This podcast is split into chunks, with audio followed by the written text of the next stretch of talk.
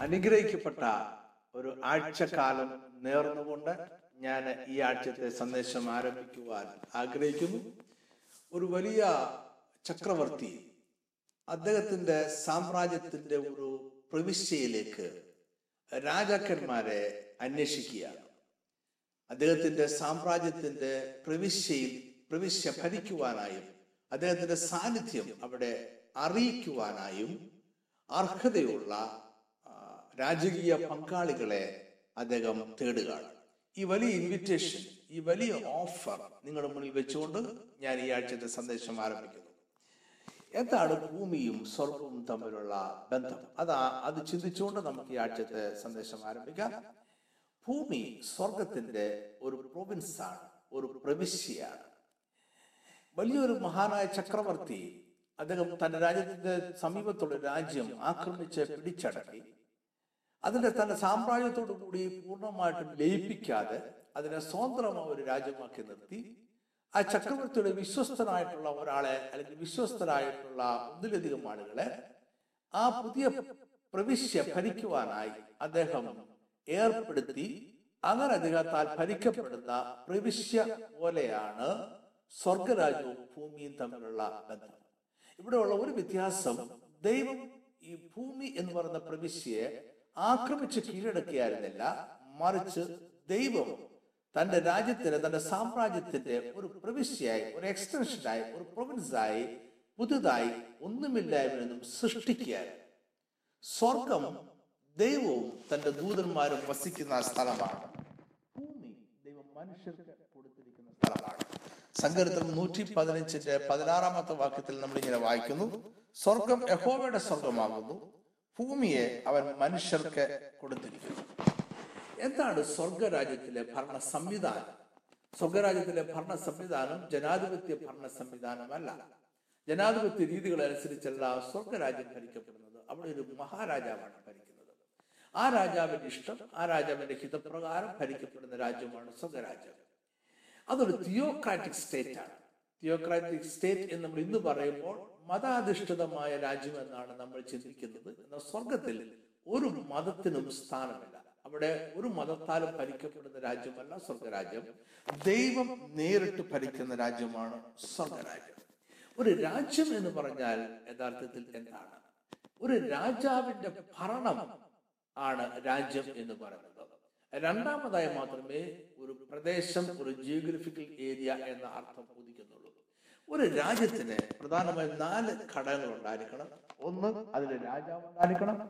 രണ്ട് അതിനൊരു ഭൂപ്രദേശം ഉണ്ടായിരിക്കണം.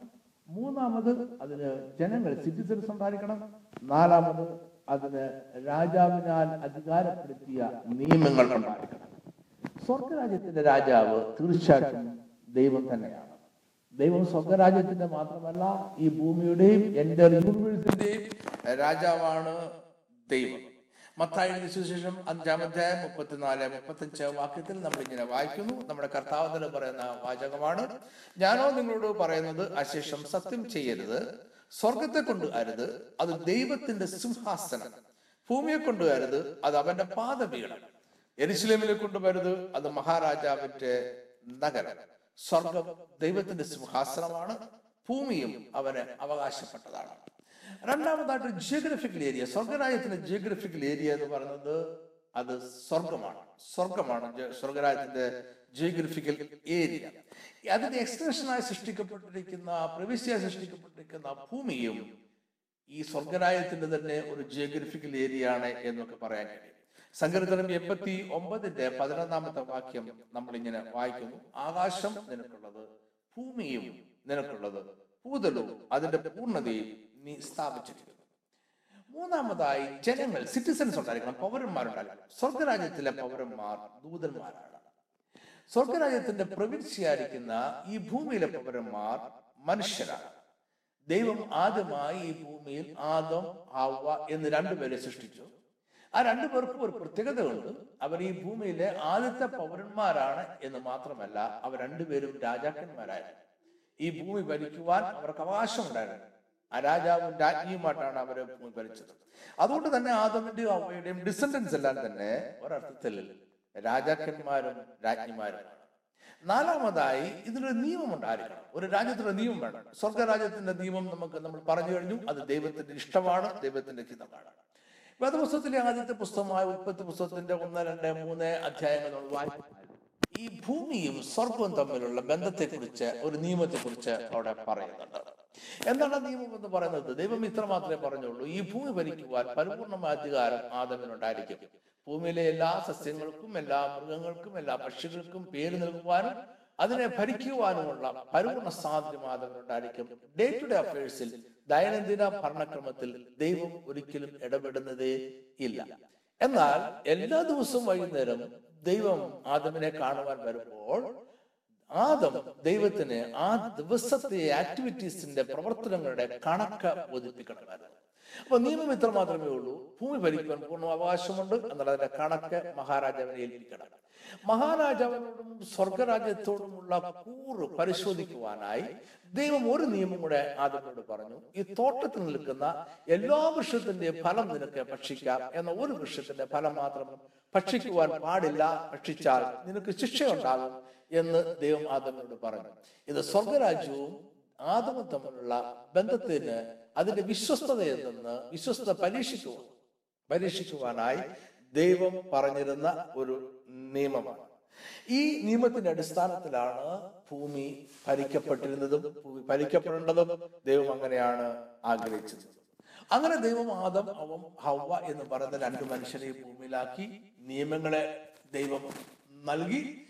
ഇവിടെ ദൈവരാജ്യം സ്ഥാപിച്ചു. ഇവിടെ ദൈവരാജ്യം സ്ഥാപിച്ചു. ഭൂമിയിൽ അങ്ങനെ ദൈവരാജ്യം സ്ഥാപിക്കപ്പെട്ടു. ഭൂമിയിൽ ദൈവരാജ്യം സ്ഥാപിക്കപ്പെട്ട പെട്ടതിന് ശേഷം ദൈവം സ്വർഗത്തിലേക്ക് മടങ്ങിപ്പോയി. ആദം തന്റെ ഭരണം ആരംഭിച്ചു. എല്ലാ ദിവസവും വൈകുന്നേരം ദൈവം വരും. കണക്കുകൾ ബോധിപ്പിക്കും. അങ്ങനെ കാര്യങ്ങൾ മുന്നോട്ട് പോയി. ദൈവം ഒരു കാര്യം കൂടെ ആദമോട് പറഞ്ഞു. ഈ ഭൂമിയിലുള്ള സകലരും സകല മൃഗങ്ങളും സകല സസ്യങ്ങളും നിന്നെ നോക്കുമ്പോൾ ദൈവത്തെ പോലെ അവർക്ക് തോന്നിക്കും. കാരണം ആദമിനെ സൃഷ്ടിച്ചിരിക്കുന്നത് ദൈവത്തിന്റെ സ്വരൂപത്തിലാണ്. അതുകൊണ്ട് യാതൊരു വിധത്തിലുള്ള ആഭ്യന്തര കലാപവും ഈ രാജ്യത്തുണ്ടാകില്ല എന്നാലും ഈ ഒരു കാര്യം ചെയ്യണം. ഇതിനെ നല്ലതുപോലെ കാക്കണം. ഇത് ശത്രുക്കളിൽ ഉള്ളിലേക്ക് കടക്കാതെ നല്ലതുപോലെ കാക്കണം എന്ന് പറഞ്ഞാണ് ഏതും തോട്ടം ആദമിനെ ഏൽപ്പിച്ചിട്ട് ദൈവം പോയത്. ഈ കാക്കുന്നതിൽ ആദം പരാജയപ്പെട്ടിട്ടുണ്ടായിരിക്കണം. അതുകൊണ്ടായിരിക്കണമല്ലോ പിശാജ് സർപ്പത്തിലൂടെ ഈ തോട്ടത്തിലേക്ക് കടന്നു വരികയും ആദ്യം ഹവയെയും ഹവയിലൂടെ ആദ്യത്തെയും വഞ്ചിക്കുകയും ചെയ്തു. ദൈവത്തിന്റെ കൽപ്പന നിരസിച്ചു ദൈവം പറഞ്ഞ നിയമങ്ങൾ ലംഘിച്ചു ദൈവം കഴിക്കരുത് എന്ന് പറഞ്ഞ വൃക്ഷത്തിന്റെ ഫലം ആദം ഹവയും ഭക്ഷിച്ചു. അങ്ങനെ അവർ അനുസരണക്കേട് കാണിച്ച് സ്വർഗരാജ്യവുമായുള്ള ബന്ധം അവർക്ക് നഷ്ടപ്പെട്ടു എന്ന് മാത്രമല്ല ആദമിലൂടെ പരാജയപ്പെട്ട ആദമിലൂടെ പിശാജ് ഈ ഭൂമിയുടെ അധികാരം ഏറ്റെടുത്ത് അന്ധകാരത്തിന്റെ ഒരു സാമ്രാജ്യം പിശാജിന്റെ ഒരു സാമ്രാജ്യം ഒരു രാജ്യം ഈ ഭൂമിയിൽ അവൻ സ്ഥാപിക്കുകയും ചെയ്തു. എന്നാൽ താൻ വളരെ സ്നേഹിക്കുകയും കരുതുകയും ചെയ്ത് സൃഷ്ടിച്ച വലിയ പദ്ധതികളുമായാണ് ദൈവം ഭൂമിയെ സൃഷ്ടിച്ചത്. അങ്ങനെ ദൈവം സൃഷ്ടിച്ച ഭൂമിയെ ഈ പ്രവിശ്യയെ ഉപേക്ഷിച്ചു കളയുവാൻ ദൈവം തയ്യാറായില്ല. ദൈവം ഈ പ്രവിശ്യയെ വീണ്ടെടുക്കുവാൻ തന്നെ തീരുമാനിച്ചു. അവൻ വീണ്ടെടുക്കാൻ തീരുമാനിക്കും. ആ തീരുമാനം ഉൽപ്പത്തി പുസ്തകത്തിൽ ആദമനും ഹവയും പിശാചും കേൾക്കെ അവൻ പ്രഖ്യാപിക്കുകയും ചെയ്തു. അവൻ ഇങ്ങനെ പ്രഖ്യാപിച്ചു ഒരു സ്ത്രീയുടെ സന്തതി ഈ ഭൂമിയിൽ ജനിക്കും. അവൻ പിശാചിനെ തകർക്കും പൂർണമായി ഇല്ലാതെയാക്കും. അവന് ഈ ഭൂമിയെ ദൈവരാജ്യത്തെ വീണ്ടും ഏറ്റെടുക്കുകയും പുനഃസ്ഥാപിക്കുകയും ചെയ്യും. ദൈവം അന്ന് മുതൽ ഈ ഭൂമിയെ ദൈവരാജ്യം ദൈവം ഈ ഭൂമിയിൽ സ്ഥാപിച്ച ദൈവരാജ്യത്തെ പുനഃസ്ഥാപിക്കുവാൻ വേണ്ടി ഒരു രാജകീയ പങ്കാളികളെ അവൻ അന്വേഷിക്കുകയും കൂട്ടിച്ചേർക്കുകയും ചെയ്തുകൊണ്ടേ ഇരിക്കുകയാണ്. ദൈവത്തിന്റെ പദ്ധതി എന്താണ്? ദൈവം ഒരു പദ്ധതി തയ്യാറാക്കി ഇങ്ങനെയാണ് ദൈവത്തെ സ്നേഹിക്കുന്ന ദൈവത്തിന്റെ ഹിതപ്രകാരം ജീവിക്കുന്ന ദൈവത്തിന്റെ ഹിതപ്രകാരം ഇവിടെ ഈ ഭൂമിയിലെ ദൈവരാജ്യം പുനഃസ്ഥാപിക്കുകയും ദൈവരാജ്യം ഭരിക്കുകയും ചെയ്യുന്ന ഒരു കൂട്ടം ആൾക്കാരെ ഒരു സോഷ്യൽ ഗ്രൂപ്പിനെ ഒരു പീപ്പിൾ ഗ്രൂപ്പിനെ ഒരു കമ്മ്യൂണിറ്റിയെ സൃഷ്ടിക്കുക എന്ന് തന്നെ ദൈവം പദ്ധതിയുണ്ട്. അങ്ങനെ കമ്മ്യൂണിറ്റിയെ സൃഷ്ടിക്കുവാൻ ദൈവം പന്ത് കമ്മ്യൂണിറ്റിക്ക് ഉണ്ടായിരിക്കുന്ന കാര്യങ്ങൾ ദൈവം തീരുമാനിച്ചു. അവർക്കൊരു രാജാവ് ഉണ്ടായിരിക്കണം അത് സ്വർഗത്തിലെ ദൈവമായിരിക്കണം. മനുഷ്യരായിരിക്കാൻ പാടില്ല.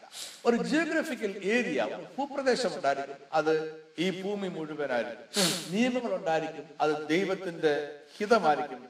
ദൈവത്തിന്റെ വിശുദ്ധിക്കൊത്തവണ്ണമുള്ള നിയമങ്ങളായിരിക്കും. കുറെ വർഷങ്ങൾ പിന്നെയും കുറെ സംഭവങ്ങളൊക്കെ നടന്നു. ആ സംഭവങ്ങളുടെ ഒക്കെ കുറെ നാൾ കഴിഞ്ഞപ്പോഴ് ദൈവം അബ്രഹാം എന്ന് പറയുന്ന ഒരാളിനെ വിളിച്ചു. അബ്രഹാമിനെ വിളിച്ചിട്ട് ദൈവം പറഞ്ഞു ഞാൻ നിനക്കൊരു വാക്തത്വമായ നിനക്കൊരു ദേശത്ത് തരാം. ആ ദേശത്തിലേക്ക് പോയി നീ താമസിക്കണം. അബ്രഹാം അബ്രഹാമിന്റെ ഭാര്യയും യാത്ര തിരിച്ചു. അത് കേട്ടപ്പോൾ തന്നെ ദൈവം അവരോട് പറഞ്ഞു നിനക്ക് സന്തതിയെ തരാം? ഒരു സന്തതിയെ മാത്രമല്ല അനേക സന്തതികളെ തരാം. നിന്റെ സന്തതികളിലൂടെ ഈ ഭൂമിയിൽ ദൈവരാജ്യം സ്ഥാപിക്കപ്പെടുമെന്ന് മാത്രമല്ല ഈ ഭൂമിയിലുള്ള സകല മനുഷ്യരും സകല സോഷ്യൽ ഗ്രൂപ്പുകളും സകല പീപ്പിൾ ഗ്രൂപ്പുകളും സകല ജാതി മതസ്ഥരും സകല രാജ്യങ്ങളിൽ താമസിക്കുന്നവരും സകല മനുഷ്യരും നിന്റെ സന്തതികളുടെ അനുഗ്രഹിക്കപ്പെടുമെന്ന് പറഞ്ഞു. അബ്രഹാം അനുസരിച്ചു താൻ യാത്ര തിരിച്ചു. ദൈവം കാണിച്ചു കൊടുത്ത ദേശത്ത് വന്നു. ദൈവത്താൽ താൻ പരീക്ഷിക്കപ്പെട്ടു. ആ പരീക്ഷയിൽ അബ്രഹാം ജയിച്ചു. ദൈവം പ്രഖ്യാപിച്ചു നിനക്ക് ഞാൻ സന്തതിയെ തരും എന്ന് മാത്രം അനേകം സന്തതികളെ തരും തരുമെന്ന് മാത്രമല്ല നിന്റെ സന്തതികളിലൂടെ ഈ ഭൂമിയിലുള്ള സകല മനുഷ്യരും അനുഗ്രഹിക്കപ്പെട്ടു. പിന്നെ കുറച്ച് നാളുകൾ കഴിഞ്ഞു. സംഭവങ്ങൾ കുറെ കുറെ ഇതിനിടയ്ക്ക് കുറേയേറെ സംഭവങ്ങൾ നടക്കുന്നു. അബ്രാമിന് ഒരു മകൻ ജനിച്ചു. അദ്ദേഹത്തിന് ആ മകനിലൂടെ പിന്നെ വലിയൊരു ഒരു രാജ്യം തന്നെ ഇസ്രയേൽ എന്ന് പറയുന്ന ഒരു രാജ്യം തന്നെ രൂപപ്പെട്ടു വന്നു. അങ്ങനെ ധാരാളം സംഭവങ്ങൾക്ക് ശേഷം അനേക വർഷങ്ങൾക്ക് ശേഷം ദൈവം ഈ ഭൂമിയെ പൂർണമായിട്ട് വീണ്ടെടുക്കുവാൻ അല്ലെങ്കിൽ ദൈവരാജ്യത്തെ പൂർണമായിട്ട് പിശാനുകളിൽ വീണ്ടെടുക്കുവാൻ തീരുമാനിച്ചു. ദൈവം തന്നെ ദൈവത്തിന്റെ വചനം തന്നെ ജഡമായി ഈ ഭൂമിയിൽ അവതരിച്ചു. അതാണ് നമ്മുടെ കർത്താവ് യേശു ക്രിസ്തു യേശു ക്രിസ്തു ആരാണെന്ന് യോഹന്നാൻ എഴുതിയ സുവിശേഷം ഒന്നാം അധ്യായത്തിന്റെ തുടക്കത്തിൽ തന്നെ അദ്ദേഹം പറയുന്നുണ്ട് ദൈവത്തിന്റെ വചനമാണ് വചനം ജഡമായി തീർന്നു. അത് ദൈവം തന്നെ ജഡമായി തീർന്നു ഈ ഭൂമിയിലേക്ക് അവതരിച്ചു. ഈ ഭൂമിയിലുള്ള മനുഷ്യരെ ദൈവത്തെ ദൈവരാജ്യത്തിന് അർഹരായി തീരത്തക്കവണ്ണം അവരുടെ പാപങ്ങൾക്ക് ക്ഷമ കൊടുത്ത് അവരുടെ പാപങ്ങളും തെറ്റുകളും ക്ഷമിച്ച് അവരെ പുനഃസ്ഥാപിക്കുവാനും ദൈവരാജ്യത്തെ പുനഃസ്ഥാപിക്കുവാനും പിശാചിന്റെ സാമ്രാജ്യത്തെ നിന്ന് അവസാനിപ്പിക്കുവാനുമായിട്ട് യേശു ക്രിസ്തു ഈ ഭൂമിയിൽ ജനിച്ചു. യേശു ജനിച്ചപ്പോൾ യേശു ഒരേ സമയം സകല മനുഷ്യരെ പാപത്തിന് പരിഹാരമായി യാഗമായി തീരുന്ന ദൈവത്തിന്റെ ദൈവം ഒരുക്കിയ ഒരു കുഞ്ഞാടായിരുന്നു. ആ യാഗം നടത്തേണ്ട മഹാപുരോഹിതനായിരുന്നു. ആ യാഗത്തിന്റെ രക്തവുമായിട്ട് ദൈവത്തിന്റെ സന്നിധിയിലേക്ക് പ്രവേശിക്കേണ്ട കൃപാസനത്തിലേക്ക് പ്രവേശിക്കേണ്ട സ്വർഗീയ കൃപാസനത്തിലേക്ക് പ്രവേശിക്കേണ്ട മഹാപുരോഹിതനും യേശുക്രിസ്തു തന്നെയായിരുന്നു. യേശുക്രിസ്തു ഈ ഭൂമിയിലേക്ക് വന്നപ്പോൾ തന്നെ യേശുക്രിസ്തു പ്രഖ്യാപിച്ചു ദൈവരാജ്യം വന്നിരിക്കുന്നു. ദൈവരാജ്യം സമീപിച്ചിരിക്കുന്നു. ദൈവരാജ്യം വന്നിരിക്കുന്നു. ദൈവരാജ്യം നിങ്ങളുടെ ഇടയിൽ തന്നെ ഉണ്ട് എന്ന് യേശു ക്രിസ്തു പ്രഖ്യാപിച്ചു. അവൻ പിശാചിനെ തോൽപ്പിക്കുവാൻ തുടങ്ങി. മനുഷ്യരെ പാപങ്ങളെ അവൻ ക്ഷമിച്ചു. രോഗങ്ങളെ അവൻ സൗഖ്യമാക്കി. പിശാചിന്റെ അടിമത്തത്തിലും പിടിയിലുമായിരുന്ന ഭൂതങ്ങൾ ബാധിച്ചവരെ അവൻ പിശാചിന്റെ കയ്യിൽ നിന്നും വിടുവിച്ചു. രോഗികളെ സൗഖ്യമാക്കി. അവസാനമായി തന്റെ മരണത്തിലൂടെ തന്റെ ഉയർപ്പിലൂടെ പിശാചിന്റെ ഏറ്റവും വലിയ ആയുധമായ മരണത്തെ തന്നെ അവൻ തോൽപ്പിച്ചു. തന്റെ വിജയം യേശുക്രിസ്തു പ്രഖ്യാപിക്കുന്നത് ക്രൂശിലാണ്. ഏറ്റവും അവസാനമായി താൻ മരിക്കുന്നതിന് മുമ്പേ അവൻ വിളിച്ചു പറഞ്ഞു ഇറ്റ് ഈസ് ഫിനിഷ്ഡ് എല്ലാം നിവൃത്തിയായി. പിശാജിന്റെ സാമ്രാജ്യത്തെ തകർക്കുവാൻ ആവശ്യമായത് മുഴുവൻ ഞാൻ ചെയ്തിരിക്കുന്നു. തന്റെ ക്രൂശ് മരണത്തോടെ യേശു ഒരു വലിയ പ്രഖ്യാപനം നടത്തി. ഈ ഭൂമിയിലുള്ള സകല മനുഷ്യർക്കും ദൈവരാജ്യത്തിൽ പ്രവേശിക്കുവാൻ അവകാശവും അനുവാദവുമുണ്ട് പിശാചിന്റെ സാമ്രാജ്യത്തെ ഞാൻ പൂർണമായിട്ടും തകർത്തിരിക്കുന്നു. ഇതൊരു ലീഗൽ ഓഫറാണ് നിയമപരമായ ഒരു ഓഫറാണ് ഈ കർത്താവ് അറിയിച്ച നിയമപരമായ ഓഫർ സ്വീകരിക്കുന്ന എല്ലാവർക്കും ദൈവരാജ്യത്തിൽ പ്രവേശിക്കുവാൻ അവർ ദൈവരാജ്യത്തിലേക്ക് പുനഃസ്ഥാപിക്കപ്പെടുവാൻ റിസ്റ്റോർ ചെയ്യപ്പെടുവാൻ അവർക്ക് അവകാശം ഉണ്ട്. എന്നാൽ ഇനി ഒരു കാര്യങ്ങൾ നടക്കണം. കർത്താവ് മരിച്ചു ഉയർത്തെഴുന്നേറ്റു അവർ സ്വർഗത്തിലേക്ക് ആരും പോയി ഇതിനിടയ്ക്ക് ദൈവം പൂർണമായിട്ടും ഇവിടെ ദൈവരാജ്യം പുനഃസ്ഥാപിക്കപ്പെടുന്നതിനിടയ്ക്ക് ഒരു കാര്യങ്ങൾ നടക്കുവാനുണ്ട് നമ്മുടെ കർത്താവ് മഹാരാജാവിന്റെ അടുക്കൽ ചക്രവർത്തിയുടെ അടുക്കലേക്ക് അടങ്ങിപ്പോരുകയാണ് അവൻ ചക്രവർത്തിയുടെ അടുക്കൽ ചെന്നിട്ട് അവിടെയാണ് വിജയം പ്രഖ്യാപിക്കേണ്ടത്. ഈ രാജ്യം ആക്രമിച്ച് കീഴടക്കപ്പെട്ടിരിക്കുന്നു. സാമ്രാജ്യം തകർക്കപ്പെട്ടിരിക്കുന്നു എന്ന വിജയം അവിടെയാണ് പ്രഖ്യാപിക്കുന്നത്. ജയാളിയ യേശുവിനെ അവിടെയാണ് പ്രഖ്യാപിക്കേണ്ടത്. എന്ന് മാത്രമല്ല ഈ രാജ്യത്തിന്റെ അധികാരം യേശുവിന് ലഭിക്കണം. ഈ രാജ്യം ഭരിക്കുവാണ് രാജ്യത്വം യേശുവിന് ലഭിക്കണം. നമ്മുടെ സ്പോർട്സിൽ പങ്കെടുക്കുമ്പോൾ ഓട്ടത്തിലൊക്കെ പങ്കെടുക്കുമ്പോൾ ഒന്നാമത് നമ്മൾ ഓട്ടം ഫിനിഷ് ചെയ്താൽ നമ്മൾ ജയിച്ചു എന്നാണ് അർത്ഥം. എന്നാൽ ശരിക്കും ജയം വരുന്നത് അതിന്റെ ജഡ്ജസ് നമ്മൾ ജയിച്ചവരായി പ്രഖ്യാപിക്കുമ്പോൾ മാത്രമാണ്. എന്നതുപോലെ യേശു യുദ്ധം ചെയ്തു പിശാചിനെ തോൽപ്പിച്ചു ദൈവരാജ്യത്തെ വീണ്ടെടുത്തു. പിശാചിന്റെ അടിമത്തത്തിലായിരുന്ന മനുഷ്യരെ വീണ്ടെടുത്തു. യേശുക്രിസ്തുവിന്റെ കുശുമണ്ണത്തിൽ ആരെല്ലാം വിശ്വസിക്കുന്നുവോ? അവർക്കെല്ലാം ദൈവരാജ്യത്തിൽ പ്രവേശിക്കുവാനുള്ള ഒരു സ്വാതന്ത്ര്യവും അവകാശവും യേശു കൊടുത്തു.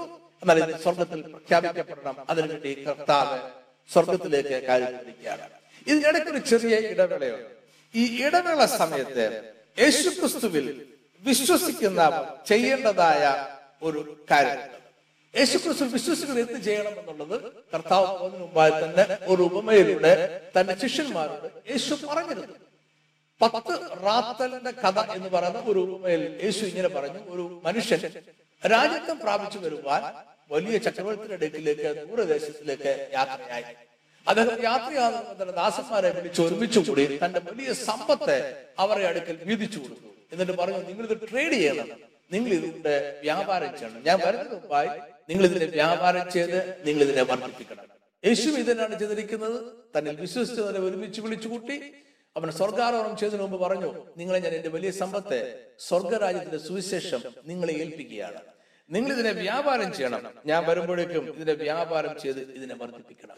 എങ്ങനെയാണ് സ്വർഗരാജ്യത്തിന്റെ സുവിശേഷം നമ്മൾ വ്യാപാരം ചെയ്യേണ്ടത്? മത്തായി എഴുതിയ സുവിശേഷം പതിമൂന്നാമത്തെ മുപ്പത്തിമൂന്നാമത്തെ വാക്യത്തിൽ യേശു ഒരു ഉപമ പറയുന്നുണ്ട്. അവൻ മറ്റൊരു ഉപമ അവരോട് പറഞ്ഞത് സ്വർഗരാജ്യം പുളിച്ച മാവിനോട് സദൃശ്യം. അതൊരു സ്ത്രീ എടുത്തു മൂന്ന് പറ മാവിൽ എല്ലാം പുളിച്ചു വരുവോളം അടക്കിപ്പിച്ചു. ഇതാണ് യേശു പറഞ്ഞ ഉപമ. ഒരു സ്ത്രീ ഒരു അറുപത് പൗണ്ടോളം അല്ലെങ്കിൽ മൂന്ന് പറ മാവ് എടുത്തു അതിൽ അല്പം ഈസ്റ്റ് ഇട്ടു. പുളിച്ച മാവ് ഉദ്ദേശിച്ചത് അല്പം ഈസ്റ്റ് ഈസ്റ്റ് വളരെ കുറച്ച് ഇടുകയുള്ളൂ എന്ന് നമുക്കറിയാം അല്പം ഈസ്റ്റ് ഇട്ടു. പിന്നീട് അത് അടച്ചു വെച്ചു. കുറെ നാൾ കഴിഞ്ഞപ്പോൾ ആ മുഴുവൻ മാവും ഈ സിക്സ്റ്റി പൗണ്ടും അല്ലെങ്കിൽ മൂന്ന് റാത്തൽ മാവ് മുഴുവനും പുളിച്ചിരിക്കുന്ന കണ്ടു അതിന്റെ അർത്ഥം ദൈവത്തിന്റെ ജനം വളരെ കുറച്ച് മാത്രമേ ഒരു പക്ഷേ നമ്പറിൽ വളരെ കുറച്ച് മാത്രമേ ഈ ഭൂമിയിൽ കാണുകയുള്ളായിരിക്കാം. പക്ഷെ അവർ ശക്തരാണ്. അവർ ദൈവത്തിൽ ആ സ്വർഗീയ രാജാവിനാൽ സ്വർഗീയ ചക്രവർത്തിയാൽ അധികാരം ലഭിച്ചവരാണ്. അവർക്ക് ഈ ഭൂമിയെ ഇൻഫ്ലുവൻസ് ചെയ്യുവാനുള്ള കഴിവുണ്ട്. ദൈവരാജ്യത്തിന്റെ സാന്നിധ്യം ഈ ഭൂമിയിൽ അറിയിക്കുവാൻ ദൈവരാജ്യത്തിന്റെ സാന്നിധ്യം ഈ ഭൂമിയിൽ ഫീൽ ചെയ്യുവാൻ ഉള്ള കഴിവും അധികാരങ്ങളും ശക്തിയും അവർക്ക് ഉണ്ട്. നമ്മളെ ദൈവം ഈ ഭൂമിയിൽ ആക്കിയിരിക്കുന്നത് ദൈവത്തിന്റെ അംബാസഡേഴ്സ് ആയിട്ടാണ്. അംബാസഡർ എന്ന് പറയുമ്പോൾ രണ്ട് രാജ്യങ്ങൾക്കിടയിൽ നിൽക്കുന്ന ഒരു വ്യക്തിയാണ് അംബാസഡർ അതേസമയം തന്റെ മാതൃരാജ്യത്തിന്റെ താല്പര്യങ്ങൾ സംരക്ഷിക്കുക എന്നതും അംബാസഡറിന്റെ പ്രധാനപ്പെട്ട ആധിപത്യമാണ്. നമ്മൾ ഈ ഭൂമിയിലായിരിക്കുമ്പോൾ ഫിസിക്കലി ഭൗതികമായി നമ്മൾ ഒരു രാജ്യത്തിന്റെ പൗരന്മാരാണ്. അതേസമയം ആത്മീയമായി നമ്മൾ സ്വർഗരാജ്യത്തിന്റെ പൗരന്മാരാണ് അല്ലെങ്കിൽ ദൈവരാജ്യത്തിന്റെ പൗരന്മാരാണ്. നമ്മളത് മറക്കരുത്. ആ ദൈവരാജ്യത്തിന്റെ സാന്നിധ്യം ദൈവരാജ്യത്തിന്റെ താല്പര്യം ഈ ഭൂമിയിൽ അറിയിക്കുകയും അതനുസരിച്ച് ഈ ഭൂമിയിലെ സംഭവവാസങ്ങളിൽ ഇൻഫ്ലുവൻസ് ചെലുത്തുകയും ചെയ്യുക എന്നുള്ളതാണ് നമ്മുടെ കുറിച്ചുള്ള ദൈവത്തിന്റെ ഇഷ്ടം. ഇതിനു വേണ്ടിയാണ് ദൈവം രാജകീയ പങ്കാളികളെ ക്ഷണിക്കുന്നത്. അത് പറഞ്ഞുകൊണ്ടാണ് നമ്മൾ സന്ദേശം ആരംഭിച്ചത്. ദൈവം അനേക രാജകീയ പങ്കാളികളെ കൂട്ടിച്ചേർത്ത് കഴിഞ്ഞു. ഇന്നും അനേകര് ഞാനിത് പറഞ്ഞുകൊണ്ടിരിക്കുമ്പോഴും അനേകര് രാജകീയ പങ്കാളികളായി ഈ ദൗത്യത്തിനു വേണ്ടി യേശുവിനോടൊപ്പം മഹാരാജാവിനോടൊപ്പം ചേർന്നുകൊണ്ടേ ഇരിക്കുകയാണ്. ഇപ്രകാരം ഒരു രാജകീയ പങ്കാളിയാകുവാൻ ഇന്ന് പകൽ ഞാനും നിങ്ങളെ ക്ഷണിക്കുകയാണ്. ഇപ്പോൾ തന്നെ നിങ്ങൾക്ക് ഒരു തീരുമാനമെടുക്കാം. യേശുവിനോടൊപ്പം ചേർന്ന് ദൈവരാജ്യത്തിന്റെ സാന്നിധ്യം ഈ ഭൂമിയിൽ അറിയിക്കുവാനായി ഒരു രാജകീയ പങ്കാളിയായി പ്രവർത്തിക്കുവാൻ തീരുവാൻ ഞാൻ ആഗ്രഹിക്കുന്നു.